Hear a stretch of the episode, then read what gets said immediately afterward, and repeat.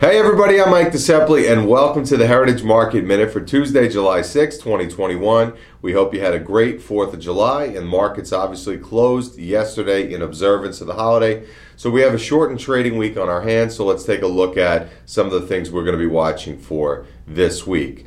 Big news out this morning was a little bit of a decline we saw in the service sector reading, uh, which is a monthly gauge that measures activity in the service side of the economy.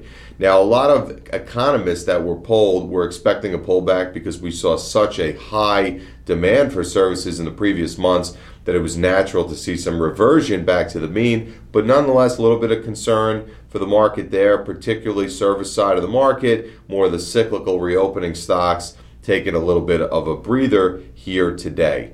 The market now in the third quarter, we're looking for certain market themes to be forming. We like to see the action that has been taking place in the growth sectors over the last couple months. It looks to us like part of that market is building itself for a breakout to higher prices. Uh, we are seeing oil prices surge today to the highest level in six years after OPEC, which is the committee that really sets production and capacity limits on oil worldwide. Uh, their talks were postponed indefinitely.